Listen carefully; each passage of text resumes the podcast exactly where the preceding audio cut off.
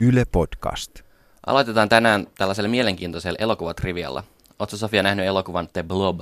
Ö, en ole nähnyt. Klassikkoleffa kylläkin. Kyllä, joo, eli The Blob on tämmöinen kauhuelokuva klassikko, jossa tämmöinen avaruudesta tullut mystinen mönjä alkaa laajenemaan ja syömään eteensä tulevia ihmisiä. Ja mikä jännittävintä, niin tämäkin elokuva perustuu ihan todellisen elämän tapahtumaan.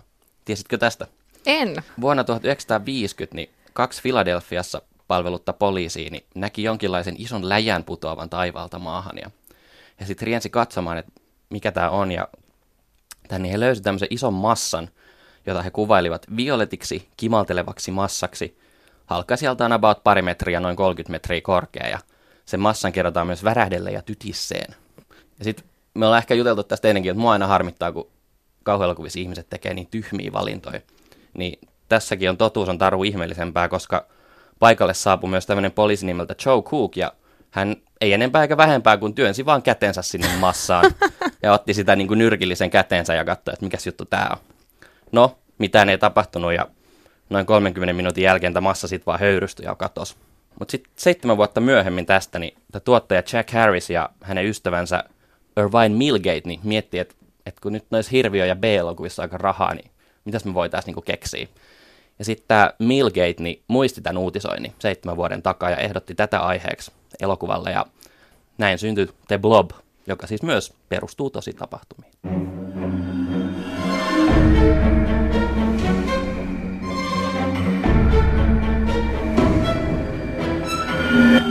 Outo Laakso.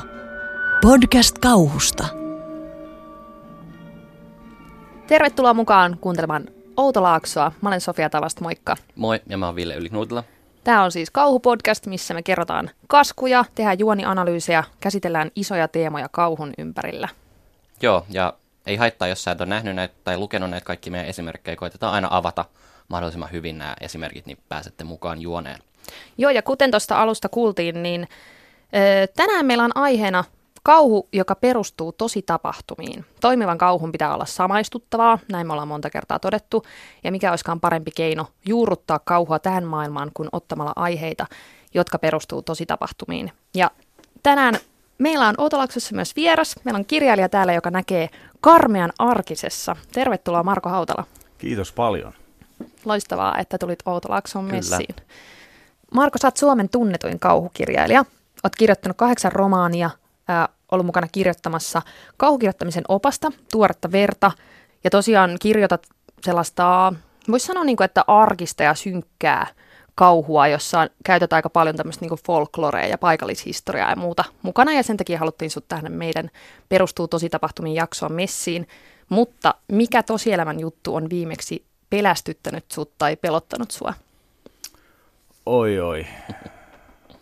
Jos niitä ajattelen, ne, ne menee niin helposti nykyään sit näihin laajoihin poliittisiin asioihin Aivan. ja tällaisiin maailman, maailman tila, tilaan liittyviin juttuihin. Et en mä kyllä muista, et siis, ja sitten kun mä en tiedä oikein kiinnittyykö mun huomioon semmoiseen tosielämän niin kuin pelottaviin juttuihin, vaan kiehtoviin juttuihin. Esimerkiksi nyt niin kuin nämä levaluhdat, kuokkamummot, kaikki mahdolliset, niin ne on yleensä kiehtovia. Et ne, ei pelota, ne on ehkä vähän synkkiä juttuja, mutta että ei sinällään ehkä ihan niin kuin suoranaisesti pelottavia. Sä et niinku säiky arjessas. No kyllä mä sitten jotain voin säikkyäkin, mutta ne on sitten ehkä, mulla on esimerkiksi kaiken näköisiä, mulla on pimeän pelko, minkä nyt olen ihan julkisestikin tunnustanut, sitten on kaiken maailman lentopelkoa ja kaikkea tällaista. Ja mä uskon kyllä, että kyllä kauhukirjailijalla pitää olla jotenkin, jos nyt tälle hyvin tällaista suurpiirteistä aivofysiologiaa harrastaa ihan maalikko pohjalta, niin toi oikea aivopuolisko pitää olla hyvin aktiivinen, eli se, joka tunnistaa uhkia ja nimenomaan reagoi tuntemattomaan. Ja eihän se nyt niin kuin arjessa aina ihan hauskaa ole, mutta mm. tietysti kun sitä tekee itselleen niin kuin työn, niin siinä kaikki negatiivinenkin voi kääntyä, kääntyä sit positiiviseksi. Mä oon itsekin miettinyt sitä, että kuinka järkevää se on, kun illalla sängyssä, kun en saa unta, niin rupean kelaamaan jotain kauhuelokuvan juonta tai jotain sellaista. Ja mä en uskalla pitää mun varpaita peiton ulkopuolella enää, että et sit niinku tein myös siitä itselleni työn, eli rupesin tekemään tästä podcastia. Niin Joo, niin mä ajattelen, että kyllähän toi, toi kuulostaa silleen, että sun on kanavoitava tota mahdollisimman laajasti. Kyllä. Tänään tota, Me puhutaan fiktiokauhusta, joka perustuu tositapahtumiin ja mä kertaan tässä nyt vähän rakennetta, että mitä on tulossa. Eli siis ensin käydään muutamia tämmöisiä esimerkkejä läpi, sitten sen jälkeen jututetaan Markoa vähän siitä, että miten tällaista tosielämässä olevaa karmivuutta pystyy bongaamaan ja mitkä on semmoisia hyviä juttuja, jotka toimii fiksi, fiktiossa. Ja sitten lopuksi olisi tarkoitus miettiä myös vähän tällaista niin kuin kauhutekijän vastuuta siinä, että, että jos otetaan asioita tosielämästä, niin silloin ne usein perustuu johonkin semmoisiin oikeisiin tragedioihin tai sitten sellaisiin ihmisiin, jotka on joko elänyt tai elää yhä, niin miten semmoisia niin käsitellään sitten eettisesti tai onko siinä jotain semmoisia puolia, mitä pitää ottaa huomioon? Tämmöisiä aiheita meillä tänään. Joo, mutta vielä ennen kuin sukelletaan sinne, niin mainitsitkin jo Marko tämän Leväluhdan, niin sulla on nyt tullut uusi kirja pari viikkoa sitten, niin haluatko vähän nopeasti kertoa, että mikä on Leväluhta paikka ja mi- millainen on Leväluhta kirja?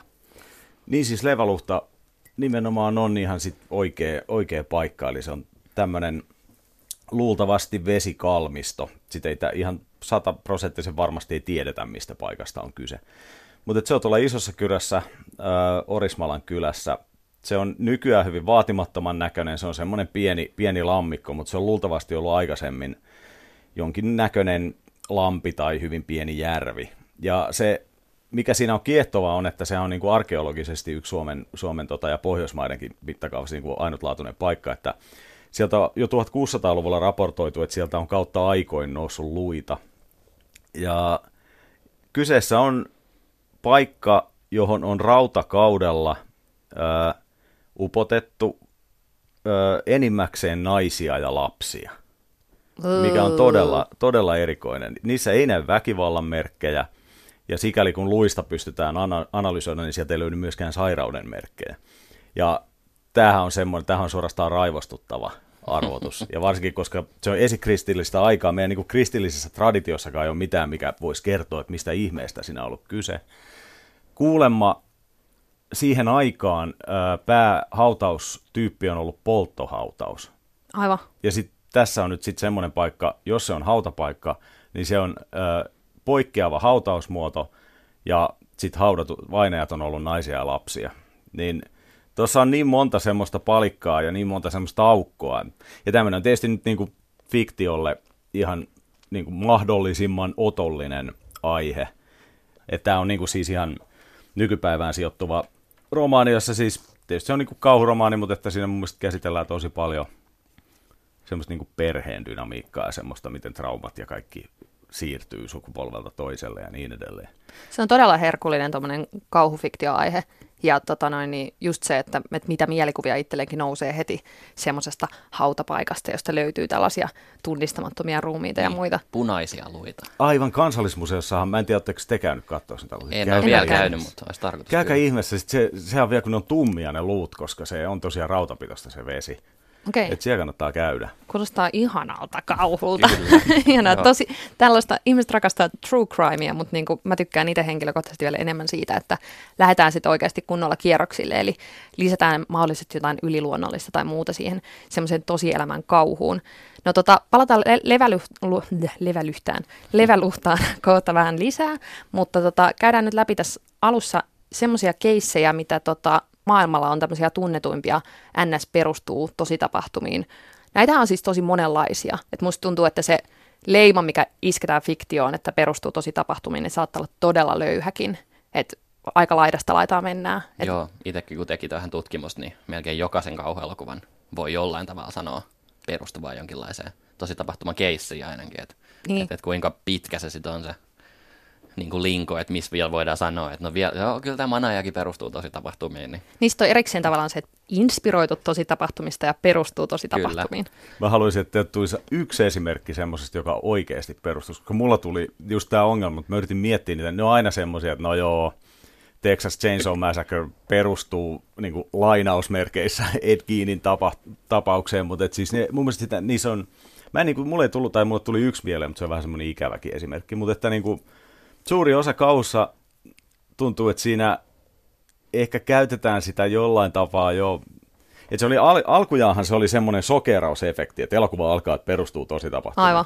Mutta tekin olette käsitellyt sitä Conjuring-sarjaa, Niin musta tuntuu, että siinä, kyllähän siinäkin niin kuin jotenkin on nämä Joo. tyypit, nämä, mutta et musta tuntuu, että siinä sitä käytetään jo tyylikeinona. Se tekee sellaisen 70-luvun fiiliksen, kun se alkaa niillä, että based on, jos kauhuelokuva alkaa sillä tavalla. Niin ehkä nykyaikana tavallaan ihmiset ei vaan niin kuin enää hyppää uskomaan, siihen perustuu tosi tapahtumiin niin kuin aikaisemmin. Musta Aivan. oli hauska, kun sä sanoit ton Ed Geenin, niin, niin just siitähän on, se on siis tosielämän sarjamurhaaja, josta on tehty erittäin paljon semmoisia, no ei välttämättä hänestä just, mutta on tehty paljon kauhuteoksia, josta, jotka linkitetään sitten jotenkin siihen, koska se oli tämmöinen tyyppi, joka tykkäsi pukeutua uhriensa nahkaan. Tietenkin kiehtova aihe, ja kun se pidätettiin, niin muun muassa hänen kotoaan löytyi nänneistä tehty vyö ja nahkalegginsit, okay. jotka olivat ihmisen nahasta. Ja itse asiassa noi tosi asiat, noihan on siis niin karseita ja niin groteskeja, että niitä ei, tollasenaan niitä ei oikein missään leffassakaan ole. No ei oikein, ja Se- sit itsekään ei pysty oikein käsittelemään sitä muuta kuin nauramalla, että okei, okay, Joo, nännivyö. ikä, ikävä kyllä. Psykohan muka perustuu kanseet kiinniin. Joo, psyko on Että- yhdistetty siihen uhrilampaat, just toi Texas Chainsaw Aivan, Massacre. joo, uhrilampaa. Aika monet sellaiset, jotka niinku, jos jollain tavalla joku pukeutuu nahkaan, niin, niin hän tulee sit siitä Joo. niinku helposti Mulla mieleen. Yksi elokuva tulee mieleen, on semmoinen, kun on Netflixistä ainakin oli, kuin Wolves at the Door. No tämä oli se ikävä Joo, esimerkki, Kyllä, mitä ja mä... se ei ole hirveän hyvä myöskään Joo. elokuvana. Joo. Mikäs sen keissi on? Se kertoo siis näistä Sharon Tatein ja hänen murhastaan, eli tästä Mansonin perheen tunkeutumisesta taloon ja sitten siellä murhaleikeistä. Teidänkin mielipiteet olisi hauska kuulla, tai mä en tiedä, oletko sä Sofia Mä nähnyt, nähnyt tätä? sitä. Mut Mun mielestä se, oli, se on varmaan koitettu jotenkin hirveän tarkasti uudelleen rakentaa se aito tapahtumaketju, mutta sitten siinä on vähän se ongelma, että sit se ei ole elokuvallisesti välttämättä hirveän Ei, sit mä- jännitteinen. Mulle tuli siitä jostain syystä, tämä on mulle äärimmäisen harvinaista, mutta tuli semmoinen olo, että tämä on mautonta. No se oli ehkä vähän joo. Se oli, koska mä, ja mä oon yrittänyt yhden ö, ruotsalainen kauhukirjailija Anders Fager, ö, hän oli pikkusen eri mieltä, että hän ei ollut niinku sitä sillä lailla moraalisesti närkästynyt, mutta mulla oli, mu- mua on todella vaikea moraalisesti närkästyttää, mutta tuossa leffassa mulla tuli semmoinen olo, että mä en halua nähdä tätä. Ja sitten mä en Niin. tiedä, mikä sen teki, koska kyllä mun puolesta voi tehdä tosi tapauksista aika, aika niinku groteskiakin mättöä, mutta siinä oli joku, että siinä niinku, se meni välillä, sitä estetisoitiin jotenkin väärällä tavalla mun makuun, ja mulle tuli sellainen olo, kun to, toki mä tiedän vielä sit sen tapauksen yksityiskohtia aika paljon, niin se on vaan niin raisu tapaus, että en tiedä, rupeanko mä niinku setäytyy jotenkin. Että Niin. Niin mä en, mä en tiedä, toi, toi on myös sellainen keissi, mikä on niinku inspiroinut kyllä todella monella tavalla ja just silleen, että osaan, osaan enemmän perustuu tavallaan mm. suoraan siihen kuvaukseen, että mitä siellä on käynyt. Sitten mun mielestä mielenkiintoinen esimerkiksi, muistatteko, olisikohan se viime vuonna vai pari vuotta sitten, kun tuli tämä Emma Kleinin The Girls-kirja, joka ei ole siis mikään kauhukirja ollenkaan, mutta siinäkin tota, se oli niin, tytöt suomeksi, niin aika iso tapaus silloin, niin, niin se tota, kans mukailee tota, niin kuin murhaa, mm. tai siinä on semmoisia tiettyjä elementtejä siitä kultista ja muusta mukana, että, että toi on selvästikin piirtynyt todella vahvasti silleen kulttuurin verkkokalvoille. Varmasti, joo. En, joo, en mä tiedä, se elokuva, mulla se jätti vähän vaan semmoisen vähän halvan maun jotenkin. Joo, ehkä se halpuus siinä ja Joo. sitten se, äh, semmoinen epäonnistunut toteutus verrattuna siihen tapa, oikean tapauksen groteskiuteen, että se olisi jotenkin se oikea tapaus olisi vaatinut jotenkin paremman Kyllä. Lähestymistavan. sit- Silloin se olisi voinut oikeuttaa jotenkin mun Niin, mielestä. ehkä siinä on tavallaan just se, että jos sä tartut johonkin tosielämän keissiin, niin sit mm. sillä pitäisi pystyä sanomaan jotain muutakin. Että jos Joo. se elokuva jää sille tasolle, että vaan järkytetään, niin silloin katsojallekin jää vähän haljuolo siitä, että mm. miksi mä nyt viihdyn näiden ihmisten tässä niin kuin, tragediassa. Joo, joku tämmöinen, joku tämmöinen siellä täytyy olla, mutta Niin, en tiedä. Mä, mä tuossa tuli, että jotain tämmöisiä lemppareja, niin ehkä Emily Rosein Riivaaja on semmoinen, semmoinen tota, mikä perustuu tosi tapahtumiin, mikä on oikeasti myös aika hyvä elokuva. Ainakin itse se on niin kuin mulla noussut semmoiseksi tosi tapahtuma suosikiksi. Siinä on yksi, mun niin kuin, yksi lempparikohtauksista kaikissa kauhuleffoissa niin kuin ehkä ikinä on tällainen. Et, et en mä tiedä, jos ei sitä muista, niin sitten ei välttämättä ole No, no, nähnyt sitä kuvaile. elokuvaa. Siinä se, siis elokuva kertoo siitä, se on vähän niin kuin flashback-elokuva. Se alkaa, siinä on kehyskertomuksena tämmöinen mm, oikeudenkäynti, kahta pappia ja sitten Emily Rosein vanhempia syytetään siitä, että he on niin kuin laiminlyönyt tätä tytärtään, kun he on koittanut manata tästä perkeleet ulos. Ja tota, sitten sitä itse keissiä käydään siinä tota flashbackkeina, niin siinä kun jokaisessa manajaleffassa on tämmöinen, niin kuin, että kerro minulle nimesi, demoni, niin tämä Emily Rose on siinä painut semmoiseen latoon, ja sitten ne saa sen niin kuin siellä kiinni, ja sitten se pappi, niin kuin, että a, kerro se nimi, Ja sitten siinä on tämmöinen, sen kohtauksen nimikin varmaan löytyy joku Six Demons, kun siellä onkin kuusi demonia, jotka kaikki kertoo sitten nimensä. Mm. Ja se on niinku, on mun mielestä todella hieno kohtaus.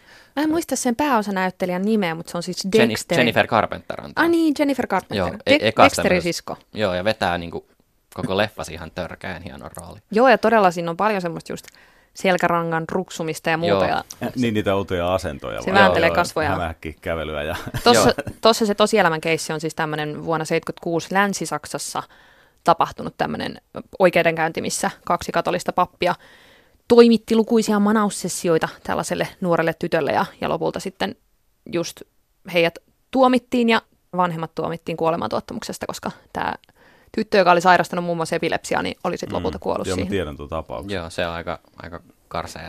Sitten löytyy kuvia ja niitä nauhoja, niin ne on kyllä. Oi, se, se on, mä Kova perehdyin kama. jossain määrin tuohon manausjuttuun. Mä kirjoitin semmoisen Storytelille tämmöisen äänikirjasarjan kuin Isä Malkain silmät.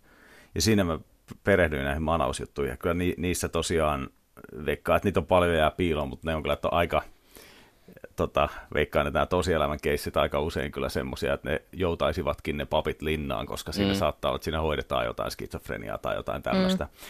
Mutta että niin, ja sitten yksihän niissä on se jännä, että se on aina se manaajasta lähtien. Itse asiassa ennen manaajaa jo on se romaani tämä Case Against Satan. Mä en muista sen tyypin. Niin onko se just tämä, mihin tämä manaaja perustuu? Tai sanotaan, että se on aika lailla inspiraatio Joo. ollut sit sille tota, manaajaromaanille. Mutta se on aina nainen, joka on sängyssä ja sitten ne äijät tota, yrittää manata. Se on, niin mä halusin siinä omassa tarinassani keikauttamaan, että eikö se, kyllä niin kuin se voi olla joku aikuinen äijä, joka on riivattu. Niin, Et siinä on joku semmoinen, joka mun mielestä niin kuin, se varmaan iski silloin 70-luvulla. Se on ollut varmaan jotain feminismin niin kuin semmoista aikaa, että siinä on ollut niin kuin ilmassa kauheasti sitä, niin se jotenkin ehkä se kuvakin se, että se pikkutyttö siinä manaajassa puhuu papeille törkeitä, että se niin kuin alkaa kapinoimaan sitä mm. jotenkin sitä järjestystä vastaan. Et mä uskon, että mä, mä en ole mikään tästä niin kuin poliittisten ä, tulkintojen ystävä, mutta mä veikkaisin, että manaajalla ollaan. oli joku Me ollaan todella No, suuria. Niitä. Et siinä on, no siis ne on silloin, kun ne on relevantteja. Mä uskon, että tuossa manaajassa oli joku, mutta se on jännä, että se on jäänyt näihin manausleffoihin. Että miksi ne ole poikia koskaan ne? Niinpä, ja Et just se- tässä keississä, joka niin sanotusti inspiroi manaajaa tässä tosielämän keississä, niin siinä tämä riivattu oli pikkupoika, mutta sitten se vaihdettiin manaajakirjaan tytöksi. Ahaa, okei. Joo. joo, joo eli Et se on se, pitänyt, sekin on, että se on todella ollut tietoinen päätös, että, että ollaan otettu siihen niin kuin että se vaatimus siitä asetelmasta on ollut niin siinä genre, tai joo, toi on jännä juttu. Joo, se on, me, meidän pitäisi pohdiskella tota, tota vielä, niin kuin, että miksi se on pieni tyttö. Me ollaan puhuttu äitiydestä ja me ollaan puhuttu naisten roolista, mutta sitten pitäisi vielä puhua näistä tyttölapsista jossain vaiheessa. Täytyy tehdä siitä se on oma sit, se on sitten oma jaksonsa aihe. Se on se seuraava kauden jakso. Tervetuloa silloinkin. Sitten. Joo. Mä haluan kysyä teiltä, jos toi Sharon Tatein murha ja siitä tehty elokuva tuntui jotenkin mauttomalta, niin miltä teistä tuntui silloin, kun Bodomista tehtiin elokuva, suomalainen elokuva? Mä, vaan saa, haluatko sä sanoa? Sano vaan, sano vaan.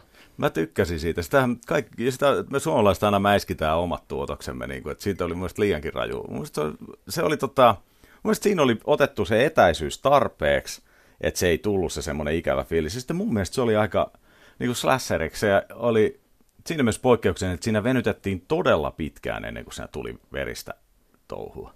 Ja se, siitä mä jotenkin tykkäsin siinä. Että kyllä mun mielestä se oli ihan niin kuin asiallinen. Tälleen niin kuin kertauksena, että, että oli siis Taneli Mustasen ohjaama tämmöinen teinislasher-elokuva, jossa nuorisoporukka menee telttailemaan Bodomjärven rannalle ja sitten se ei varsinaisesti sijoittu siis nykypäivänä, että ei, ei mitenkään niin kuin toisina tätä, tätä 70-luvun tragediaa, mutta, tota, mutta elokuvassa kyllä otetaan itse asiassa sieltäkin sitten vähän tämmöinen, että kun tappajaa kerran ei löytynyt, niin, niin siinä on aika monta erilaista twistiä siinä leffassa. Mm. Mutta mä muistan silloin, kun siitä ilmoitettiin, että tästä te- tehdään leffa, niin vaikka mä en ole mitenkään tietenkään elänyt sitä niin kuin Bodom-aikaa, niin mulle tuli vähän semmoinen olo, että, että onko tämä nyt, onko tämä vähän mautonta. Että vähän sama kuin jostain Kyllikkisaaren surmasta niin ruvettaisiin tekemään kauhuleffaa. Mä en tiedä, ken, niin kuin kenen puolesta mä niin kuin tässä silleen loukkaanoin ja mitä mä paheksoin, kun mulla tuli semmoinen olo, että too soon. Niin, mä, silloin kun itse kuulin, että tämmöinen tulee, niin sitten mäkin olin vähän, että no. Mutta sitten just kun se oli, että okei, tämä sijoittuukin nykypäivään, ja siinä on niinku vaan tällaista niinku yhteyksiä tälleen niinku ajan takaa, niin sitten se oli, no okei, näin, joo, miksei. Mutta jos sekin olisi tehty sille Wolves at the Door henkisesti, niin sitten se olisi voinut olla vähän, tympeä. Joo, että kyllä se, siinä oli, se, ehkä siinä oli nimenomaan toi, että siinä oli pari etäännytyksen askelta, jotka teki sen e, e, sillä tavalla, että siinä oli se särmä siinä Bodomies, pelkkä se sanahan on Suomessa jo. Niin Joo. se, Kyllä, siitä tulee semmoinen uh. Niin. Kaikki tietää, se, mitä on luvassa. Joo. Joo. Mutta sitten kuitenkin siinä oli onnistuttu se, että ei tarvitse silleen niin kuin kiemurella siellä elokuvateatterin penkissä, kun sitä kat- niin kuin, ei tullut sitä semmoista. Joo, mun mielestä se oli, se oli tota niin, aika lailla varmaan onnistunut, varmaan ihan tietoisesti siis tehty nimenomaan niin, että siinä saadaan sillä nimellä se, se aika sellainen mäiskähtävä titteli Suomen mittakaavassa ainakin, mutta sitten kuitenkin saadaan sillä lailla niin kuin, että voidaan pitää sitä kauhuviihteenä hyvällä omalla tunnolla. Se oli tarpeeksi varmaan genrepuhdas. Mä luulen, että se Mm, helpotti joo. myös, koska se on todella semmoinen, että kuvataan sitä, kuinka korpit nousevat lentoon ja suurin piirtein sudet ulvoo kuuta. Ja niin kuin, että siinä oli oikein niin kuin kuva kuvalta täynnä semmoisia kliseitä, mitkä valmisti siihen, että hei, tämä on nyt kauhua, että nyt viihdytään tämän parissa, ei ota Aivan, asioita joo. liian vakavissaan. Ja siinä, nyt tosta tuli mieleen, että miksiköhän me näitä niin kauheasti muuten pähkäillä, kun ajattelee, että näinhän nämä kaikki legendat ennen syntyi. Heti kun joku verityö oli tapahtunut siitä, ihmiset rupes kertomaan siitä ja maala- maalailee. Siis tämähän on niin kuin samaa juttua varmaan, mutta ehkä siinäkin on se, just mitä sanoit, että oli niin kuin tyylikkäästi tehty.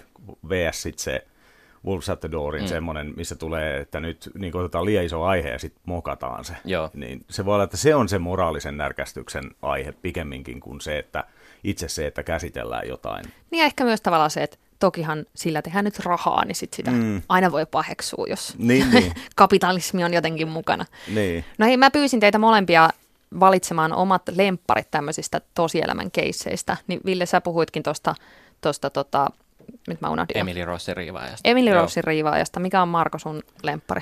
No mä mietin, mulla on nämä niin tylsiä. Mä sanon sen iän ikuisen psykon ja mä liitän nyt sen sitten silleen, että se mukaan liittyy siihen Edgiini. Mutta niin, mulla on tosi vaikea miettiä sitä.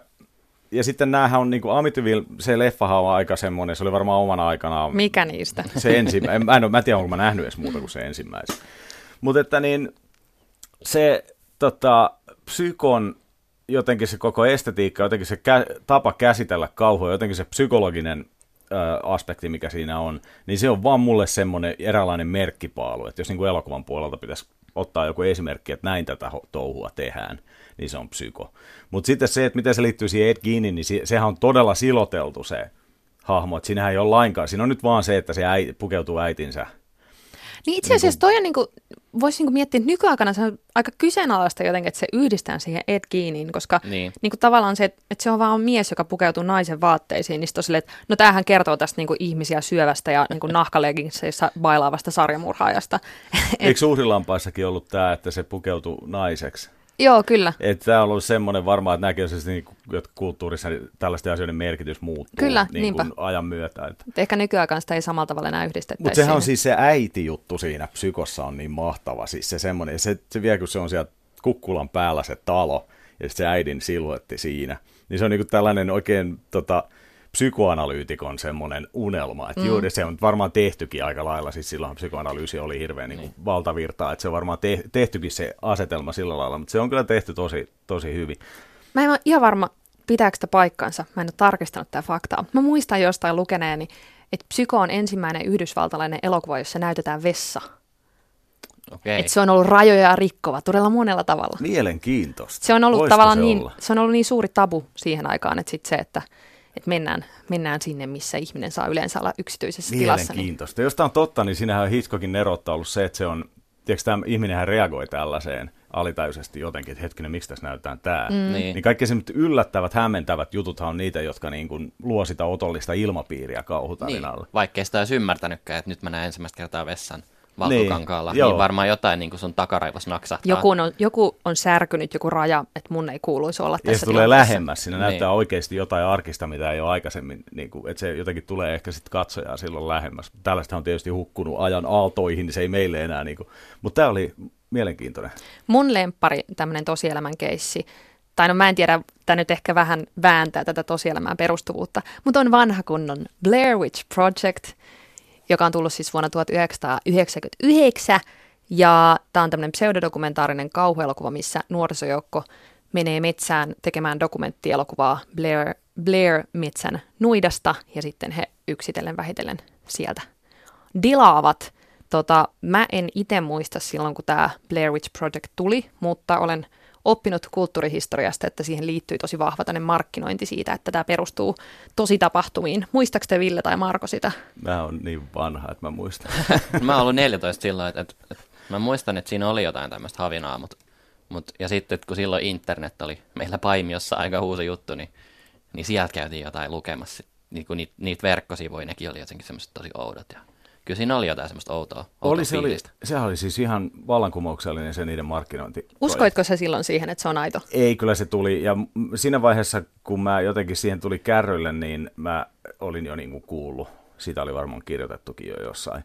Toi, toi on, Uh, nykyään muista ihan aliarvostettu leffa sen takia, että niitä found footage-juttuja on tehty. Siis se aloitti semmoisen puumi, joka ei meinaa kuolla millään. Et siis kun se on halpa tapa tehdä leffa, että teet sellaisen pseudodokkarin, jossa löydetään nauhaa jostain. Mm. Halpa, mutta ei lainkaan helppo. Ei, siis se, että sen saa toimia. Joo. Toi Blair Witch on siis, uh, ja mulla on vielä sit siihen liittyy semmoinen, että mä olin Englannissa opiskelemassa silloin. Sitten siellä oli sellaisia halpoja päivänäytöksiä, ja tämä oli jotain marraskuuta, että siellä tuli kuitenkin pimeistä aika äkkiä. Mä olin yksin leffateatterissa katsoa sen. Ja sitten kun siinä on vielä se, että kun ei ole tekstitystä välissä, niin se on tiedätkö, niin kuin vielä mm. välittömämpi se, että siinä ei ole mitään sivistyksen verhoa välissä. Ja mä pelkäsin ihan mielettömästi. Ja sitten mä en nyt kuitenkaan, mä oon ollut silloin aika turtunut, että mä nyt silleen varsinaisesti elokuvia, elokuvia tai kirjoja hirveästi pelkään. Mutta toi oli kyllä, että se on, se on semmoinen, että mä ottaa aivon, kun jotkut haukkuu sitä, kun ne katsoo sen niin kuin sen jälkeen, kun ne on nähnyt sata vastaavaa. Joo. Mun, mun mielestä se on yksi niin kuin tällaisista klassikoista, joka tulee, pitää mun mielestä olla näissä kaanonissa Kyllä. Niin kuin kauhuelokuvissa. Siitä on hauskalla tavalla internet täynnä kaikkia faktoja, että mitä erilaisia huijauksia ja miten, miten katsojia huijattiin siitä, että tämä on nyt oikeasti oikea elokuva, mutta, mutta myös ne näyttelijät pistettiin aika koville, että ainakin legenda sanoo, että, että niiden ohjeet oli sellaiset, kun lähetettiin sinne metsään, niin niille lähetettiin joka päivä GPS-koordinaatit ja sitten ne etsi sieltä maitopurkin, jossa oli jokaiselle hahmolle omat ohjeet, mitä ne ei saanut näyttää toisilleen, ja sen jälkeen he vaan improvisoi. Okay. Että et se on sinänsä niin tosi improvisoitu elokuva ja myös semmoinen, että ne on pidetty tavallaan aika silleen Eikö äärirajoilla. Siitähän se kuuluu se kohtaus, kun se, se taskulampun kanssa se yksi näyttelijä, kun se itkee. Siis sehän Kyllä. itkee oikeasti. Että siinä niin voit kuvitella, että jossain metässä yöllä. Niin. niin siinä voi tulla semmoinen... Ihan niin kuin, aitoja kyyneleitä varmasti. Joo. Ja se kaverit säikyttelee siellä. Siis ne, eikö ne niin kuin säikytellyt näitä näyttelijöitä, mm. siis sitten tämä työryhmä. Että siis siinä varmaan tuli ihan aitoa, aitoa pelkoa kyllä. No joo, en tiedä, miten eettistä se niiden joo, se, joo, se täytyy ainakin olla, siinä täytyy olla hyvin selkeä suostumus. Mun mielestä se voi olla tehokas tapa tehdä varsinkin mm. kauhussa. Mutta se mm-hmm. pitää olla sitten kyllä niin, että jokainen tietää, mihin ne lähtee. Että se kai siinä on se. Ja niillä oli myös turvasana, että jos homma meni liian rajoksi, niin kun hän sanoi tako, niin sitten asia ah, pysähtyi. Okay. No joo, just joku tämmöinen on varmaan ihan paikallaan. Mutta yleisöä myös huijattiin. Esimerkiksi niin Internet Movie Databaseen oli kirjoitettu sinne niin näyttelijöiden kohdalle, että ne on deceased kaikki. Aha. Ja tämä kesti aika pitkää, ja joillekin niin näiden näyttelijöiden vanhemmille esimerkiksi joku mutsi oli saanut jotain suruvalittelukukkasia ja muuta. Jaa, jaa, että aika pitkälle tämä on mennyt sitten tämä heidän projekti. Mutta se oli varmaan ihan olemattomalla budjetilla siis sai tällaisten juttujen avulla sai niin kuin maailman menestyksen. Että. Se oli ensimmäisiä semmoisia, jotka todella hienosti jotenkin huijas yleisöä. Se on aika paljon vaikeampaa nykyään. Joo, se mm. oli niin uutta silloin se kuvakieli. Joo. se iski silloin kyllä eri, aivan huikealla tavalla. Joo, paljon on noita siis tosielämän keissejä löytyisi vaikka kuinka monta ja no, niin kuin nopeasti kun googlaa, niin, niin kuin Ville sanoi, että melkein jokainen kauhuteos jollain tavalla liittyy johonkin tosielämän tarinaan. Mutta mennään seuraavaksi siihen, että miten niitä juttuja sitten keksitään. Outo Laakso, podcast kauhusta.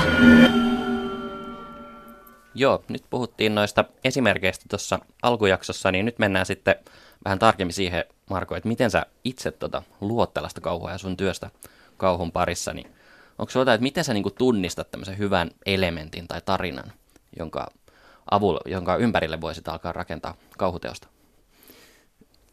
No ainakin yksi ero on se, että jos vertaa tämmöiseen, niin jos puhutaan siitä, siitä minkälaisia aiheita mä haen, niin puhdas semmoinen, mitä enemmän siinä elementissä on niin kuin jotain puhdasta väkivallan pelkoa tai tällaista, niin sitä huonompi se on mun mielestä. Mm. Koska mun mielestä siinä, että jos joku asia, jonka ei pitäisi olla niin kuin järjellisesti pelottava, jos siinä on joku pahaenteinen tai häiritsevä, niin silloin mä yleensä tiedän, että tossa, toi niin kuin säteilee jotenkin. Si, siinä, siinä on jotain semmoista syvyyttä, että se iskee yleensä johonkin ehkä vähän tabu alueelle, tai jo, jo, että siinä on joku tällainen, tällainen tota vetovoima. Että siinä, no yhteen esimerkkinä mä nyt olen käyttänyt sitä, tämä yksi mun romaani nimeltään Kuokkamummo, niin sehän on oikein urbaani legenda tämä Kuokkamummo. Ja siinähän, että jos ajattelee sitä, mikä olisi niin kuin looginen tällainen uhka, niin sehän olisi joku kirves äijä. Mutta kun se on kuokka, joka on äärimmäisen huono niin kuin tappovälineenä, koska se on yleensä aika tylppä, ja sitten vielä mummo, mm. niin nää, et siinä tulee joku tämmöinen, niin kuin jos nyt ajattelee tällaisia kauhu, ja ihan niin kuin mytologiankin tällaisia niin kuin perushahmoja, niin tämmöinen paha äiti-tyyppinen joku semmoinen. Siihen liittyy mun mielestä jotain sellaista. Että se, se, se on mun mielestä hyvä esimerkki siitä, että ajattelen, että väkivallan pelkohan, tai väkivallan todennäköisimpiä väkivallan uh, väkivaltauhkia on tämmöistä, että jossain kaupungilla joku tota niin, tempasee veitsen jo viikonloppuna humalapäissään, tai jotain tällaisia, mitä nyt Suomessa tapahtuu, ikävä kyllä. Mutta no ei ole niinku karmivia ei. tai kammottavia, ne on, vaan, ne on, ne on aika niinku tylsää pelkoa tietyllä tavalla. On, se on niinku banaalia pelkkää, se, vähän niin kuin sotatraumasta kärsivä ihminen, sehän on niinku semmoinen, mennyt semmoiseen traumaluuppiin. Sehän on, to, se on aidosti totta kai tota, ikävä juttu ja ihminen kärsii sellaisesta tosi paljon, mutta niin kuin näin fiktion näkökulmasta se on aika pinnallista. Se on niin kuin ihmiset tulee sellainen pelkokone, joka vaan toistaa jotain traumaattista kokemusta. Yeah. Niin siinä ei ole sillä samalla lailla semmoista syvyyttä. Että kyllä niin kuin, muistan nimenomaan kauhufiktiossa sen elementin täytyy olla pelottava ja samaan aikaan luotaan työtä. Siihen täytyy tulla se semmoinen ristiveto, joka, joka, joka niin kuin luo sen, sen mielenkiinnon siihen. Mä uskon, että nämä on ihan jotain, että meillähän ihmis, ihmis ihan niin kuin biologisesti me ollaan semmoisia otuksia, jotka haluaa, on kiin, tunnistaa tuntemattomia asioita, haluaa mennä niitä päin ja samaan aikaan varoa. Tämähän on niin kuin elojäämisen kannalta tärkeää, että sä et niin kuin ryntää suin päin, mutta sä et myös tota niin, että otat siihen pientä etäisyyttä, mutta et samalla tutkit uusia asioita, että saisiko toi jotenkin hallintaa. Mun tässä on tämän tyyppisessä ajatuksessa olla muista niin ihan kauhufiktion siinä viehätyksen lähteillä. Onko semmoinen tavallaan kauhukirjailijan tavoite tai unelma, kun mä mietin, että tosi usein kauhumarkkinoinnissa tehdään sitä, että tämä tekee sen uimaranno, eiku siis, miten se nyt menee, tämä tekee sen makuhuoneellesi, mitä Jaws teki uimarannoille, ja tämä tekee sen hammaslääkärille, mitä Paranormal Activity teki makuhuoneelle. Et tiedätkö sen, sen semmoisen ajatuksen siitä, että sulla on jotain arkista, mm. ja sitten kun sä tämän kauhuteoksen kulutat, niin sen jälkeen sä et pysty enää istumaan ruokapöydässäsi. Vähän niin kuin Hereditarykin, siitäkin niin. oltiin sille, että tämä tekee sen illalliskutsuillesi tai mitä liian. Joo. Joo, niin liittyykö toi siihen asiaan? Varmaan siis se, että nimenomaan joku arkinen, arkinen juttu, että siinä, tää on, mä en tiedä onko tämä pikkusen eri asia, mutta toinen mun mielestä tähdellinen, mitä mä varsinkin jos opetan kauhukirjoittamista, niin mä yritän aina tai niin kuin painottaa sitä, että täytyy nähdä arkisessa, jossain vaikka omassa rutiinissa, mitä tekee, päivittäin kävelee työmatkan tai jonkun tämmöisen, niin kirjoittaa se sillä lailla, että kiinnittää huomionsa erikoisiin asioihin. Niin kuin huomata se, että meidän aivothan, meidän, niin kuin, sehän on, ihmisen alitajunta on jatkuvassa hälytystilassa, että mehän, niin kuin, se on edelleen siellä viidakossa näkemässä uhkia joka paikassa, niin se sama mekanismi toimii koko ajan. Mutta sitten me vaan, että kiinnitetäänkö me siihen tietoisesti huomiota vai ei, niin se on vähän niin kuin sellainen valintakysymys. Ja tämä Ramsey Campbell on aina mun parat esimerkki tästä tällaisesta kausta. Että se, jo, en mä tiedä, se romaaneissa, sehän kirjoittaa hirveätä vauhtia, eikä se romaaneissa aina sitten mun mielestä se niin koko mitaltaan välttämättä toimi ne romaanit, mutta se on parhaimmillaan siinä, että se kuvaa arkea niin, että siinä on semmoinen olo, että tämä niin kuin kävelisi ohuella jäällä. Ja se on ihan mestari siinä. Se on kirjoittanut muun muassa äh, oliko se Decorations sen nimi, joulukoristeesta kauhutarinan, missä ei Noniin. tapahdu sen kummemmin mitään muuta kuin, että se joulukoriste alkaa olla pelottava. Mä tiedän, miksi mulla tulee nyt toinen jouluaiheinen kämppeliltä mieleen, mutta semmoinen kuin The Chimney, mä luen sen joka joulu, tai joulun aikaan. Se on semmoinen, äh, kertoo joulupukin pelosta. Ja se on oikeasti pelottava, että se, se on niinku ehkä se kyky.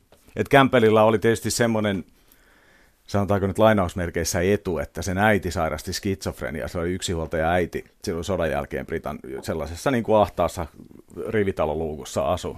Niin mä uskon, että sille jäi se semmoinen lapsen, niin kuin, että koko, koko ajan arki sujuu, mutta se saattaa romahtaa koska tahansa. Ja varmaan semmoinen hyperaktiivinen tarkkailu myös, että se tarkkaili sitä äitiään ja ympäristöään koko ajan. Ja se on os- osannut tehdä siitä niin kuin mun mielestä sitten fiktiota. E, mutta että se on, se voi olla melkoinen taakka näin arkielämässä, mutta että kirja, mm. kirjailijalle ja kauhun tekijälle se on ehdottomasti hyvä. Niin. Mä haluaisin kysyä tuosta noista sun Kuokkamummo ja Kuiskaava tyttökirjoista, että ne perustuu tämmöisiin vaasalaisiin urbaanilegendoihin, niin kuinka, kuinka tota, tosia nämä urbaanilegendat Ja kertokaa ne, mä en, mä en ole lukenut Niin, noita no, kirjoja. Mitkä Marko ne on voi. ne legendat?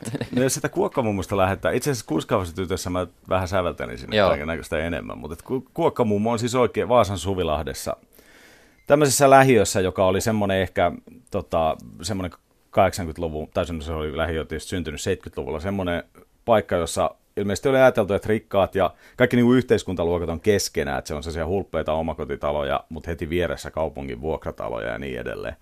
Ja sit se, se, oli, se alue oli rakennettu, tai siihen liittyi semmoinen, että siinä oli tuhottu sen ää, lähiön, ta- se lähiö oli tuhonnut semmoisen niin kuin idyllin, joka siellä oli vallinnut aikaisemmin, että se oli sellaisia ränsistyviä isoja huviloita siellä metissä, ja sitten me kakarana tietysti kuljettiin niissä ja rikottiin paikkoja ja kaikkea tällaista, mutta sitten se Kuokkamummo legenda, niin mä en tiedä mistä se oli syntynyt, mutta meidän sukupolvelle se tuli jo niin kuin annettuna.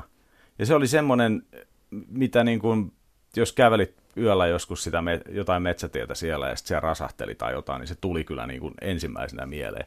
Ja sitten mä rupesin sitä miettimään, kun vaimo kerää noita aavetarinoita. Sitten mä sanoin, että joo, että meillähän oli tämä urbaanilegenda toi Kuokkamummo Suvilahdessa. Sitten mä yhtäkkiä rupesin miettimään, että mikä ihme juttu se oli. Kukaan ei koskaan niin kuin, yrittänyt edes analysoida sitä, niin kuin, että mikä tämä tyyppi on, vaan se nimi ikään kuin, ikään kuin se nimi olisi kertonut kaiken ole, olennaisen. Ja sitten mä tein sellaisen kyselyn vanhoille kavereille, että, niin, että kertokaa kaikki, mitä te tiedätte niin kuin kuokkamummosta. Ja sitten kaikilla tuli semmoinen hirveä innostus, tiiäks, niin kuin, että muistaa jonkun yhteisen jutun lapsuudesta. Mutta siinä mä esitin näitä, niin kuin, että niitä missä se oli tarkalleen. Kukaan ei tiennyt, miksi se jahtasi lapsia. Niin kuin, että siinä on se idea, että se tappaa lapsia. Kukaan ei osannut sanoa mitään. Eli se mun tiedonkeruu tyssäs siihen, että ihmiset, ihmiset tuli sellainen niin kuin todella voimakas tunnistamisen kokemus, mutta sen jälkeen ne ei osannut sanoa mitään. Eli siinä mä oivallisin, että tämä on aika hedelmällinen juttu, että se on niin kuin varmaan, että se on varmaan ollut siis aika tällainen niin kuin spontaanikin, mitä, että se on niin kuin kollektiivinen, sitä ei tarvitse selittää, se on jotenkin itsestään selvää, että siihen tiivistyy jotain tiettyjä uhkia. Niin tämä oli varmaan joku sitten semmoinen, mutta sitten kun se romani oli ilmestynyt, mä kuulin, että siihen itse asiassa saattaa liittyä ihan oikea aika traaginen juttu. Se menee jo kauas, eli se menee niin kuin 1900-luvun, oliko se nyt sitten 20-30-lukua, mä en, mä en nyt muista tarkasti, mutta että siinä olisi ollut oikeasti semmoinen, että siellä oli tämmöinen tota, nainen, joka surmas lapsensa, ja että se olisi niin kuin sitten, se olisi tietysti aika loogista, että tällaisia ei ole kerrottu varmaan lapsille tällaisia tapauksia, joten aikuiset on puhunut siitä, ja lapset on Joku kuullut sieltä täältä, niin tällainen olisi niin kuin aika looginen tapa, miten tämmöinen mörkö syntyy. Mutta että jotain tietysti tapahtui sitten, että mun veljet enää niin kuin tietää, mun kaksi pikkuveljeä, ne niin kuin tiesi sen nimen, mutta se ei niin kuin, niillä ei ollut mitään tunneyhteyttä enää siihen. Et varmaan netti ja kaikki. Joo, syytän Tällainen. sosiaalista mediaa. Kaikki perinteet on tuhottu ja nuoriso on menetetty. Se on, se on tota, itse asiassa asiat on onneksi parempaan suuntaan, mutta että se, että se tietysti tuommoinen vaatii ehkä sen vanhan maailman, missä me oltiin siellä lähiössä niin kuin sumpussa. Aivan. Me oltiin oikeasti niin kuin varmaan jossain Amazonin viidakossa, sillä, niin kuin, että sieltä ei ollut kauheasti yhteyksiä muualle.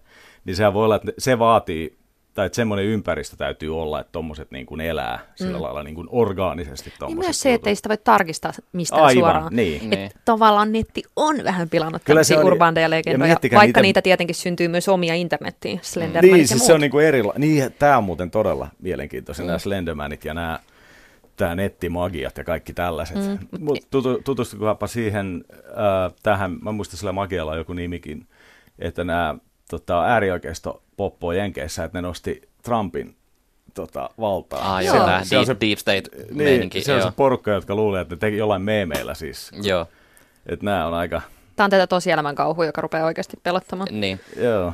Tota, joo, entä kuiskaava tyttö?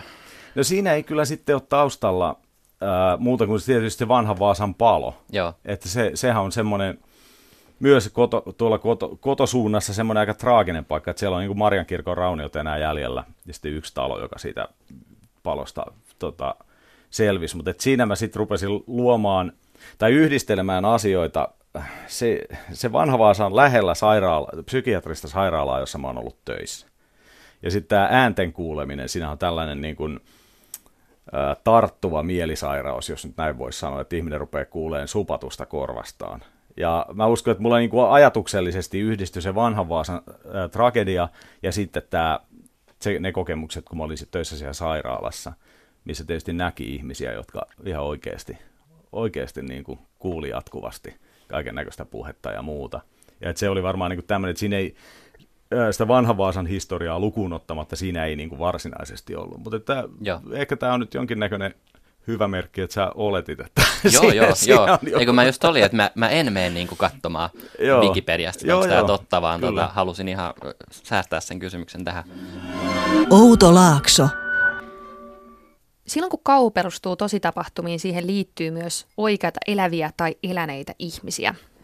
Esimerkiksi kauhuelokuvassa The Conjuring – esitään tämmöinen 1800-luvulla elänyt historiallinen nainen demonisena noitana, joka murhasi vauvansa ja kirosi sen jälkeen kaikki, jotka muuttavat hänen mailleen asumaan. Puhutaan seuraavaksi siitä, että millainen on tekijän vastuu siinä, kun fiktiossa käytetään todellisia historiallisia hahmoja tosi epäsuotuisessa valossa. Onko teillä mielipiteitä tähän? Marko hymisee siellä jo valmiina sanomaan. En tiedä. Tota, Toi on aika syvällä genressä, että demonisoidaan mm. jotain. Että ajatteli... Historiallinen hahmo, josta sanotaan, että hän on ollut joku, joku nainen, joka on elänyt siellä. Mitään lapsemurhaa ei ole ainakaan historiankirjoihin kirjattu ja sitten sen jälkeen nimi poimitaan kauhuelokuvaa ja sanotaan, että sä olet kuule saatanan morsia. Joo, se on, jossain sukujuhlissa on tympeitä naamoja sen, sen jälkeen, että tämä asianomaisen su, su, suku ei välttämättä tykkää, mutta näin yleisesti ottaen – onhan niin kuin esimerkiksi jo Dracula, siis siinähän, no en mä tiedä voiko Vlad Tepesiä nyt demonisoida se, mutta sehän on sankari siis. Ollut, niin heille. Niin, niin eli se, joka taisteli niin kyllä, puolusti, puolusti. Hei, kertokaa mulle. Mä oon vaan kuvitellut, että se on just, juurikin tämmöinen joku kannibaali mielipuoli, joka seivästää ihmisiä.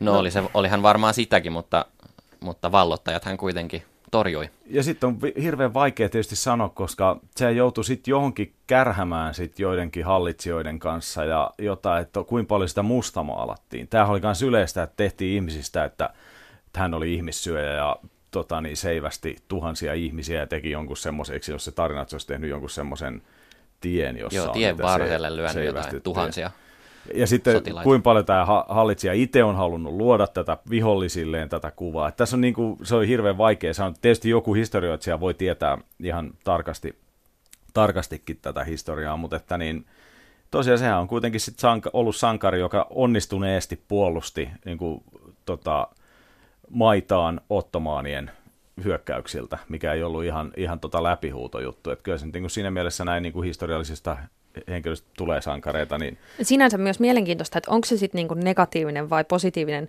kuva, että me kaikki tiedetään Vlad. Että hän on kuitenkin jäänyt sitten historiankirjoihin. Mä veikkaan, että hän niin. saattaisi itse olla hyvinkin innoissaan tästä. Mutta mut sitten en mä tiedä. Kyllä mä aika, mulla on toleranssia aika pitkälle, niin kuin sanoinkin tuossa, mutta et, esimerkiksi se Wolves at the Door-tyyppinen semmoinen, että mennään johonkin tuommoiseen. Ehkä sitä jotenkin olisi hyvä siinä teoksen yhteydessä jotenkin kontekstualisoida. Että et ei sanota, että hei, tämä on nyt oikeasti tapahtunut, mm. vaan sitten selkeästi sanotaan, että tämä on viihdettä, eikä mm. koiteta, niin kuin, että se ehkä siinä semmoinen tekijävastuu näkisin, että että selkeästi sanotaan, että tämä on viihdettä, tai ei ole totta, eikä niin kuin koiteta vähän, että mutta onko sittenkin. Ja niin, niin. sitten taas kassakin lisää. Niin päinvastoin, niin kuin esimerkiksi me ollaan puhuttu just Conjuring-elokuva, sarjasta, jossa todella vahvasti maalaillaan sitä, että tämä perustuu tosi tapahtumiin. Ja vielä Yritetään vähän saada ihminen uskomaan siihen, että demoneita on oikeasti olemassa, kun leffa perustuu tosielämäpariskuntaan Ed ja Lorraine Warrenin toilailuihin, mutta ei mennä heihin sen enempää, koska ollaan puhuttu niistä aikaisemmin. Mutta oletko Marko joutunut itse miettimään tällaisia vastuullisuuskysymyksiä sun omassa työssä, tai oletko jopa joutunut joskus ottamaan jotain pois, tai? Jotain henkilöiden nimiä mä on viime hetkelläkin joutunut vaihtaa joskus. Mä heitän työnimeksi kavereiden lasten nimiä usein, ja sitten kun niille käy kaikkea kauheita, siis se on vaan joku semmoinen, että tämä miettii jotain nimiä, niin no otetaan sieltä. Ja tämän. yksi on tainnut jäädäkin yhteen romaaniin, mistä mä sitten joudun vähän pyydellä anteeksi. Mutta että en mä kauheasti, mun mielestä se, se on yleensähän niin kirjoittamisessa, tämä ei liity pelkästään kauhuun, niin se on aika hyvä merkki, jos tulee semmoinen, että eihän näin voi kirjoittaa, eihän mä voi näin tehdä. Mutta toki mulla on, mulla on varmaan aika lailla niin kuin selvät sävelet itselläni siitä, että mun ei tarvitsisi kauheasti sitä tietoisesti miettiä, että mä en esimerkiksi halua ikinä demonisoida ketään ihmistä mun kirjoissa. Mulle, jos se tapahtuu, niin se tapahtuu juonen vaatimusten takia. Mutta kyllä sitten, tuossa nyt tuosta Bodomin jutusta puhuttiin, niin ajatellaan meidän suunnassakin oli, oli tämmöiset kuin Pia-surmat, öö, onko se nyt 90-luvun alkupuolella, niin en mä nyt ehkä lähtisi kirjoittaa. Että on, on se nyt jotain tällaisia kuitenkin sitten. Joo. Niin, että, niin että montako sata vuotta tai kymmentä vuotta pitää kulua, jotta se on sillä tavalla itse katsojallekin mukavaa tai, tai lukijalle mukavaa kuluttaa semmoista fiktioa, jos tietää, niin kuin, että, no, että jos sitten on kulunut 50 vuotta, niin jotain sukulaisia todennäköisesti on, on vielä elossa ja muuta, niin, niin tavallaan mutta harvemmin tuommoista oikeastaan pysähtyy ajattelemaan, koska meillä on kuitenkin semmoinen tietynlainen, aina semmoinen hirveä kiinnostus kaikkea semmoista mm. kamalaa kohtaan. Samalla tavalla, kun me luetaan lööppejä, missä niinku perhesurmat kiehtoo, koska ne on niin hirveitä ja muuta, mm. että, että jotenkin sitä antaa itselleen myös luvan oh, ja se on, ihan te- siis se on ihan tervettä ja se on ihan perusihmisluonto, että ihminen näkee, haluaa nähdä, jos jotain kauheaa tapahtuu, ihminen haluaa nähdä sen oppiakseen, ettei itselle käy. Tämä on varmaan siis ihan niin kuin, mm. että se on se mekanismi, mikä, mikä sitä tekee, että siitä ei kannata sillä lailla mun mielestä potea syyllisyyttä. Että niin. Mutta mä en tiedä, onko siinä sitten joku... Ja mihin niitä rajoja niin kuin vetäisi tavallaan, että ei sitä, mm. voi, ei sitä voi ruveta ajattelemaan, että, niin kuin, että, no, että nyt, että niin. millä tavalla mä saan viihtyä jonkun toisen tragedian varjolla. Mutta jotain tuossa on, että siis myös se ajan kuluminen jotenkin tekee siihen jotain lisää. Se niinku, jos, jos ajattelet, että ei ajattele pelkästään moraalisesti, vaan siihen niinku tulee joku semmoinen mytologisoituminen, kun se jää kauemmas, joka jotenkin mun niinku tarinassa ehkä toimii paremmin. Se tulee jotain lisämagia, se tulee niinku osa jotain yhteistä muistia tai jotain tämmöistä. Että si- ihan tuore tapahtuma, sehän voi olla, että se on myös liian lähellä – se on liian spesifi, sillä ei ole niin kuin semmoista, siihen, siihen on vaikea kirjoittaa yleisempää merkityksellisyyttä, kun se on ihan siinä naamassa kiinni silloin, kun se on liian lähellä. Niin kuin jos nyt esimerkiksi miettii, että jostain uutta on niin kuin näistä mm, surmista, mm. ei missään nimessä voisi mennä katsomaan kauhuelokuvaa. Joo, ja sitten oli silloin 9-11 jälkeen, niin se, että 9-11 tehtäisiin joku tämmöinen demoninen, että oikeasti täällä niin. olikin vain niin kuin, tiedätkö, kummitus ohi, lentoohjaamossa. Tai Joo, siis sille, kirjoitti että... joku näitä jenkki, kir, ihan isoja naamoja, kirjoitti romaani, joka liittyi sitten terrorismiin. Ja se oli kauhean kankeata kieltä. Se, se oli liian lähellä, se oli liian traumatisoitunut jotenkin liian välittömästi siitä asiasta. Et se, se huomasi, että niin, sitä oli varmaan vaikea, vaikea niin kuin käsitellä fiktion keinoin. Jotain siinä ajankulumisessa varmaan on, niin kuin, mikä antaa meille se tietynlaisen luvan siihen. Mm. Mä mietin sellaista juttua kanssa, että, että jotenkin kun – puhuttiin tästä aikaisemmin Villen kanssa, että mä paheksun noita Conjuring-elokuvia just siitä, että on otettu tämmöinen joku nainen, joka on demonisoitu. Ja samalla tavalla siinä elokuvassa myös, joka toistuu aika paljon fiktiokauhussa, että noit Seilemin noita vainoja maalaillaan vähän sellaisena, että et se on vähän semmoista niinku viihdyttävää, että no olikohan ne sittenkin noitia, että olikohan ne sittenkin nämä naiset jotenkin, että ansaitsiko ne sen kuitenkin, tai että välttämättä jos kaikki ei niistä, niin ehkä siellä kuitenkin yksi oli noita, mm. joka on silleen tosi omituinen suhtautuminen tuommoiseen niinku hirvittävään tragediaan, mikä on ollut, että samalla tavalla just se, että me ei niinku, ei me, ei me ruvettaisi ikinä katsomaan mitään demoniholokausti-meininkiä. Niin, tai, tai mä tiedän, niin natseja saa pilkata kyllä, mutta just, ja niin zombinatseja ja muuta, niin, niin jotenkin se, että mihin me tartutaan ja me, mitä me pidetään viihteenä, niin mä jotenkin ajattelin itselleni semmoisen niin guidelinein siihen, että, että vähän samalla tavalla kuin huumorissa tämmöinen punching up, punching down tyyppinen, että jos, tota, jos vaikka miettii jotain noita vainoja ja niitä naisia, että missä asemassa ne on ollut, niin jotenkin niiden tämmöinen, tämmöinen niin demonisoiminen ja muu tuntuu pahalta, mutta sitten se, että jos me puhutaan jostain niin kuin Espanjan inkvisitio, mikä Joo, se on se sana. Juurikin se. ja niistä kidutuksista ja sellaisista, että niitä niin kuin valtaa pitäviä demonisoitaisiin ja sanottaisiin, että täällä on kuule perkele riehunut ja mennyt heihin, niin se ei sitten taisi tuntuisi yhtään pahalta, koska mm. siinä on tavallaan se semmoinen, että ne on ollut niinku valtaa pitäviä, jotka on väärinkäyttänyt valtaansa sitten taas jossain seille, missä ne naiset on ollut niinku uhreja. Se on niin se Witchfinder General, tällainen vanha kauhuleffa, mm. se on just, de, siinä on demoninen hahmo on tämä tota, noitien metsästä. Kyllä, joo. Mutta sitten se Witch-leffa, siis tämä The Witch, niin sehän kuvasi siinä tosi hyvin. Siinähän on, niinku, että se ikään kuin muuttuu todeksi se miten se nyt haluaa tulkita, mutta että muuttuu todennäköisesti se jotenkin se noituus. Joo, se oli no, siis todella tyylikäs. Joo, me ollaan koitettu välttää siitä puhumista, koska me ekas kaudessa puhuttiin siitä koko ajan. Okei, no hyvä, ei puhuta sitä enempää, muuta kuin että se on todella hyvä. Loistava, meidän, meidän ihan lempari, lempari leffoja. Mutta tota, nyt tuosta leväluhdasta vielä, niin, niin tota, mä nyt pistän sua Marko vähän tilille tästä yhdestä asiasta. Muuten kirja oli oikein hyvä, nautin siitä todella paljon, mutta yksi juttu jäi vähän kismittää. Nyt mä vähän haastan sua tästä, että black metal on aika isossa osassa tässä kirjassa. Ja, mm. ja tota, itsekin black metalia paljon kuuntelevana ja joskus sellaista jopa soittaneena, niin mua vähän ja harmittaa, että ne black metal-tyypit on ehkä vähän semmoisia stereotyyppisiä hönöjä, jotka tekee mm. vähän ikäviä asioita. Niin tästä mä haluaisin kysyä, että, että tuliko sulla missään vaiheessa sellaista fiilistä, että, että mä nyt vahvistan tällaista kirkonpolttaja stereotypiaa? No ei, koska mä, vei, mä niinku tunnen näitä kavereita.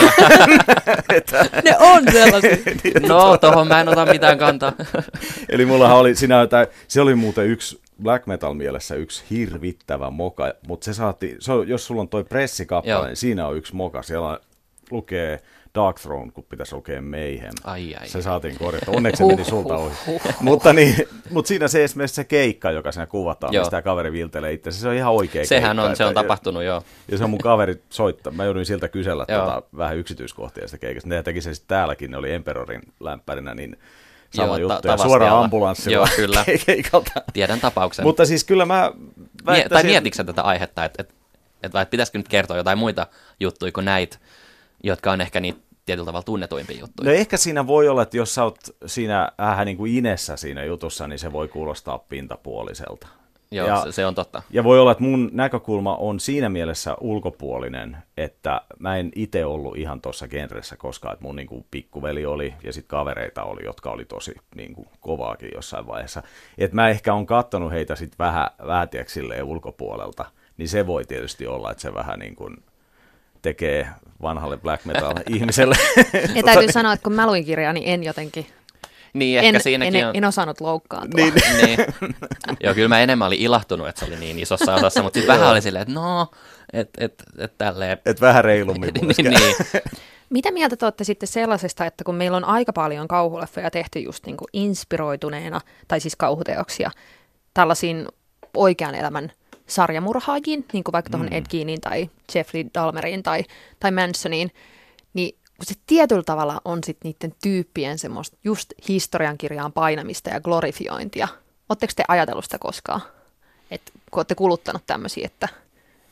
No mä mietin tätä jaksoa varten just, että et, et, et niin kuin tuossa sanottiinkin jossain kohtaa, että et ne jutut, mitä oikeassa maailmassa tapahtuu, niin on sellaisia, mitä yksikään kirjailija tai käsikirjoittaja ei välttämättä oikeasti vaan saa päähäs. Niin sit se on vaan niin kuin liian herkullinen tapa ottaa sieltä niin kuin oikean elämän jutuista. Ja sitten myös, että jos me tehdään sarjaku- sarjamurhaajasta elokuvaa, niin, niin miten siitä voi tehdä semmoisen, että se ei viittaa johonkin. Että et sitten pitäisi keksiä täysin uudenlainen sarjamurhaaja. Olisiko se sitten sarjamurhaaja, en tiedä. Sehän on mielenkiintoinen toi viehtymys sarjamurhaajien psykopaatteihin. Et se, siinä, sekin on jotenkin niin pinttynyttä kulttuurissa, että mä yleensä silloin ajattelen, että sille on joku tarkoitus että sen, onko tämä ikävä sivutuote. Tässä, siinä on joku semmoinen toki, että glorifioidaan jotain tyyppiä, varsinkin kun tietää, että ne usein haluaa mm. itsestään semmoisen. Niin ja osa on elossa vielä ja, niin, ja tietää sen. Niin, ja... hekumoi sillä, että niin kuin, nyt minä olen niin kuin kaikkien huulilla jotenkin. Mutta toisaalta voi olla, että sitä, se ei oikein se ei ole niin kuin vältettävissä tämä ongelma. Niin tämä ei ole jotenkin mun mielestä semmoinen asia, mihin en mä, en mä halua heristää sormea ja sanoa, että näin ei saa tehdä, mutta et... mm. niin, ei, ei, niin, eikä just se, että, että nyt kun joku tulee Twitterissä vinkumaan, että haluatte kieltää kaikki elokuvat, niin mun mielestä siitä ei Ei kyse... me pystytä edes niin, kieltämään Eikä mitään. kyse ole siitä, etteikö saisi tehdä, vaan siitä, että, että siihen löytää jonkun mielenkiintoisen kulman. Mm. Että et jotenkin oikeuttaa sen teoksensa syntymisen sillä, että mulla on jotain uutta sanottavaa tästä jutusta, eikä Joo. vaan silleen, että toistaa niitä vanhoja juttuja. Oletteko te katsonut Netflixin sitä Mindhuntersia? En ole kattonut. Olen. Onko se tämmöinen, tämä... sarja, missä on niinku FBI-agentit, jotka kehittää tätä just tämmöistä joo, niin kyllä. sarjamurhaajien, tai niin kuin kehittää termiä sarjamurhaaja mm. ja käy haastattelemassa eri sarjamurhaajia ja, ja nämä keissit perustuu just tosi elämään. Se oli mun mielestä mielenkiintoinen. Mä tiedän, onko siitä tulossa toista, se jäi jotenkin kesken mun mielestä se juttu. Eiköhän sitä jatketa, koska se on ollut todella suosittu. Mutta okay. siinä, on, siinä on tosi kiinnostavaa just pallotella ehkä juurikin tämän tämmöisen tietynlaisen oikeutuksen kanssa ja, ja jotenkin sen, että, että miten ne sarjamurhaat kiehtoo meitä ja manipuloi meitä ja, ja että mitä se tekee tavallaan ihmiselle, joka liikaa syventyy tuommoiseen asiaan. Siinä on ihan hauskalla tavalla just peilataan sitä ehkä vähän mun mielestä siihen yleisöönkin, että mm. et kun joutuu koko ajan pallottelemaan sen kanssa, että kuinka paljon mä samaistun tai kuinka paljon mä haluan, että toi mm. kertoo mulle lisää tai muuta. Niin. Joo, eli yleisö niin kuin osallisena siinä prosessissa. Joo, kyllä. Outo Laakso. Podcast kauhusta. Tosi tapahtumiin perustuvasta kauhusta riittäisi meillä juttua varmaan vaikka kuinka paljon, mutta on aika lopettaa tämä Outo Laakso jakso. Ja lopetetaan, kuten tapana on, suosituksiin. Ville, kerro vaikka ensimmäisenä, mikä, su, mikä on sun True Story-suositus? Joo, mulla on tota, itse asiassa historiallinen tietokirja, tota, tämmöinen kuin Paholaisen sota, joka kertoo isovihan ajasta Suomessa. Ja nyt historia nurkkauksessa kerron, että, että siis isovihaksi kerrotaan, että Suomen alueella 1700-luvun alussa, kun oltiin vielä Ruotsin vallan alasia, niin, niin silloin Ruotsin armeijat oli tuolla Euroopassa sotimassa ja Suomen alue oli sitten täysin turvaton ja kaikki papit ja aateliset oli totta kai lähtenyt Ruotsin puolella haneen jo aikoja sitten, niin sitten Venäjä päätti, että otetaan tuosta toi Suomi pois ja tehdään sitten tämmöinen erämaapuskuri Suomen ja Ruotsin välillä. Ja siellä sitten kasakat tuli ja silloin tota arvioitiin, että 10-20 000 suomalaista on viety orjiksi Venäjällä ja niin kuin, todella kovaa sellaista niin kuin, terroria, ihan hirvittäviä asioita on tapahtunut silloin ja muun muassa Oulun Hailuodolla on tapettu yhdenä yönä yli 800 suomalaista ja tämmöistä todella niin kuin hirvittävää meininkiä keskiajalla. Aina ei tarvitse mennä sinne fiktion puolelle. Ei, ja tämä on just semmoinen kirja myös, että, että, että kun sitä lukee, mitä siellä on tehty ihmisille, niin että eihän, eihän tällaista voisi elokuvassa edes näyttää, että siitä tulisi ihan kauheata. Mutta joo, kirjailija on tämmöinen kuin Kustaa H.J. Vilkuna ja kirjan nimi Paholaisen sota. Kustaa Vilkuna. Joo. Vanhan kun on Kustaa Vilkuna. Meidän isä on lukenut Kustaa Vilkunan vuotuista ajantietoa meille aina kun asuttiin metsässä, niin aina kun tuli mikäli pyhäinpäivä tai muu, niin sieltä luettiin, että mitkä on, mitkä on perinteiset pakanaperinteet, mitä tänään tehdään lapset. Ahaa, mielenkiintoinen lapsuus. Joo, mutta siinä oli mun suosittelu. Marko, mitä sä suosittelet? Voi ei, tässä tuli nyt paineita. Kun mä kuulin, että yhdestä romaanista, jota mä aina suosittelen ää, aavetarinoiden ystäville, varsinkin tämä Sarah Watersin ää, Vieras kartanossa, siitä on tullut leffa, joka mulla ei sitä leffasta mitään tietoa, mutta mä suosittelen tätä nyt sen takia, että lukekaa se kirja, koska se elokuva, jos se onkin huono, niin sitten tämä koko tota, niin mustaantuu tämän hienon romaanin maine. The Little Stranger on se alkuperäisnimi. Mutta jos mä saan heittää vielä yhden. Joo, mutta kerro vähän tiiseri, että mikä toi keissi on. Siis se on ihan perinteinen aavetarina, tämmöinen hyvin peribrittiläinen aavetarina, mutta se Sarah Waters ihan nerokkaasti tuo siihen mukaan yhteiskunnan muutoksen, luokkayhteiskunnan murroksen ja tässä niin kuin poliittisia yhteiskunnallisia sävyjä, sukupuolirooleja ja kaikkea. Ja se käsittelee sitä niin, niin kuin jotenkin orgaanisesti, että se aave ja kaikki nämä liittyy niin kuin saumattomasti toisiinsa. Että se, se on, tämän tyypin pitäisi kirjoittaa lisää kauhua, sehän kirjoittaa ihan muuta. Kuulostaa todella kiehtovalta. Kyllä. Me annettiin sulle ihmeessä. poikkeuslupa, että se saat antaa myös toisen. No sitten tämä löysästi liittyy tosi tapaukseen. Semmoinen novelli, John Langenin novelli nimeltä Technicolor, joka tämä novelli on oikeastaan luento tuosta Edgar Allan Poen Punaisen surman naamioleikki-novellista. Ja se on, no, eli tämä on pelkästään luento, mutta sitten tulee tosi karmiva kauhutarina, plus se on nerokas analyysi sitä Poen novellista. Kuulostaa Tää, mahtavalta. Kyllä, kaivakaa tämä. Okei, okay. myös. meikän suositus äh, on toinen podcast, joka on varmaan yksi maailman suosituimpia podcasteja. En tiedä, oletteko kuunnellut tämmöistä kuin Lore. Mä joka... katsonut Amazon Primeilla, se on nykyään myös videomuodossa. Ah, okei. Okay. Erittäin hyvä podcast, ja mä suosittelen täältä, tässä on siis tämmöinen kundi, joka kertoo tämmöisiä tosielämän kauhutarinoita, tai jotain tällaisia eh, folkloreja tai muuta tämmöistä. Ne on toiset vähemmän kauheita ja toiset enemmän. Ja mä suosittelen yhtä tämmöistä spesifiä jaksoa, jakso kahdeksan, joka on nimeltään The Castle. Tämä kertoo siis Henry Holmesin tarinan. Tämä on tämmöinen ihastuttava mies, joka rakensi tämmöisen kidutus- ja murhalinnakkeen, jonne se sitten roudaili ihmisiä ja kaikkea hirvittävää tapahtui. Ja tämä on semmoinen keissi, mitä on myöskin tosi monessa eri tämmöisessä kauhutuotteessa versioitu. Esimerkiksi American Horror Storyn vitoskausi mikä se, onko se, se on se The Hotel, niin se kertoo, kertoo tästä mm. miehestä. Mutta tosiaan tämä Lore-podcastin kahdeksas jakso The Castle kertoo sitten Henry Holmesin oikean tarinan. Ja suosittelen kuuntelemaan. Okei. Okay. Mielenkiintoinen. Yes.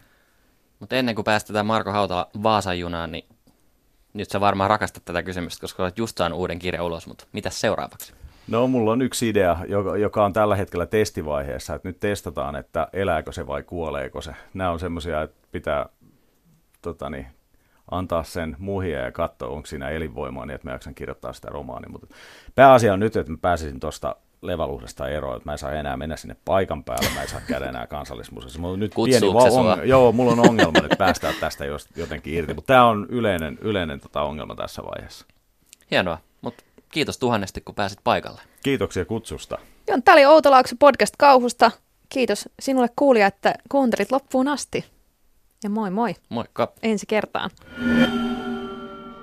Jos haluat jatkaa keskustelua, kommentoida, kritisoida, väittää vastaan tai kertoa omia esimerkkejä. Tai ehdottaa uusia aiheita, niin ainakin mut löytää Twitteristä nimeltä Ville YK. Ja mut löytää Instagramista. Mun nikki on Tufia. Jos haluat muutenkin lisää Outolaaksoa, niin meidät löytää Facebookista. Laita haku Outolaakso ja tuu juttelemaan. Yle Podcast.